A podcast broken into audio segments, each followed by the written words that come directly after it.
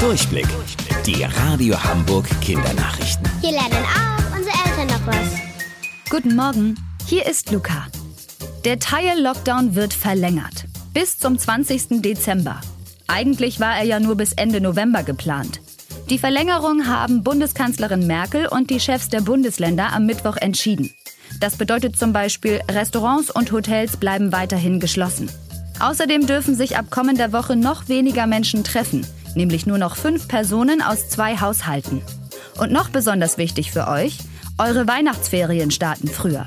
Schon am 19. Dezember geht's los. Vor dem Weihnachtsfest mit Oma und Opa sollt ihr nämlich mit weniger Menschen zusammen sein, damit ihr ein geringeres Ansteckungsrisiko habt. Wenn ihr heute durch Hamburg fahren wollt, steht ihr vor einem großen Problem. Es fahren keine U-Bahnen und kaum Busse. Warum? Viele Bahn- und Busfahrer streiken. Das bedeutet, dass sie für eine bestimmte Zeit aufhören zu arbeiten, um ein bestimmtes Ziel zu erreichen. Meistens fordern sie von ihren Chefs mehr Geld und bessere Arbeitsbedingungen. Wenn sie streiken, wird sichtbar, wie wichtig ihre Arbeit eigentlich ist und dass wir auf sie angewiesen sind.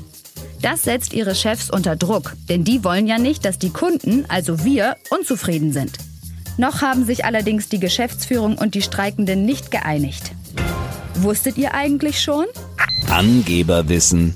Das Monster Godzilla kommt aus Japan und ist auch offizieller japanischer Staatsbürger.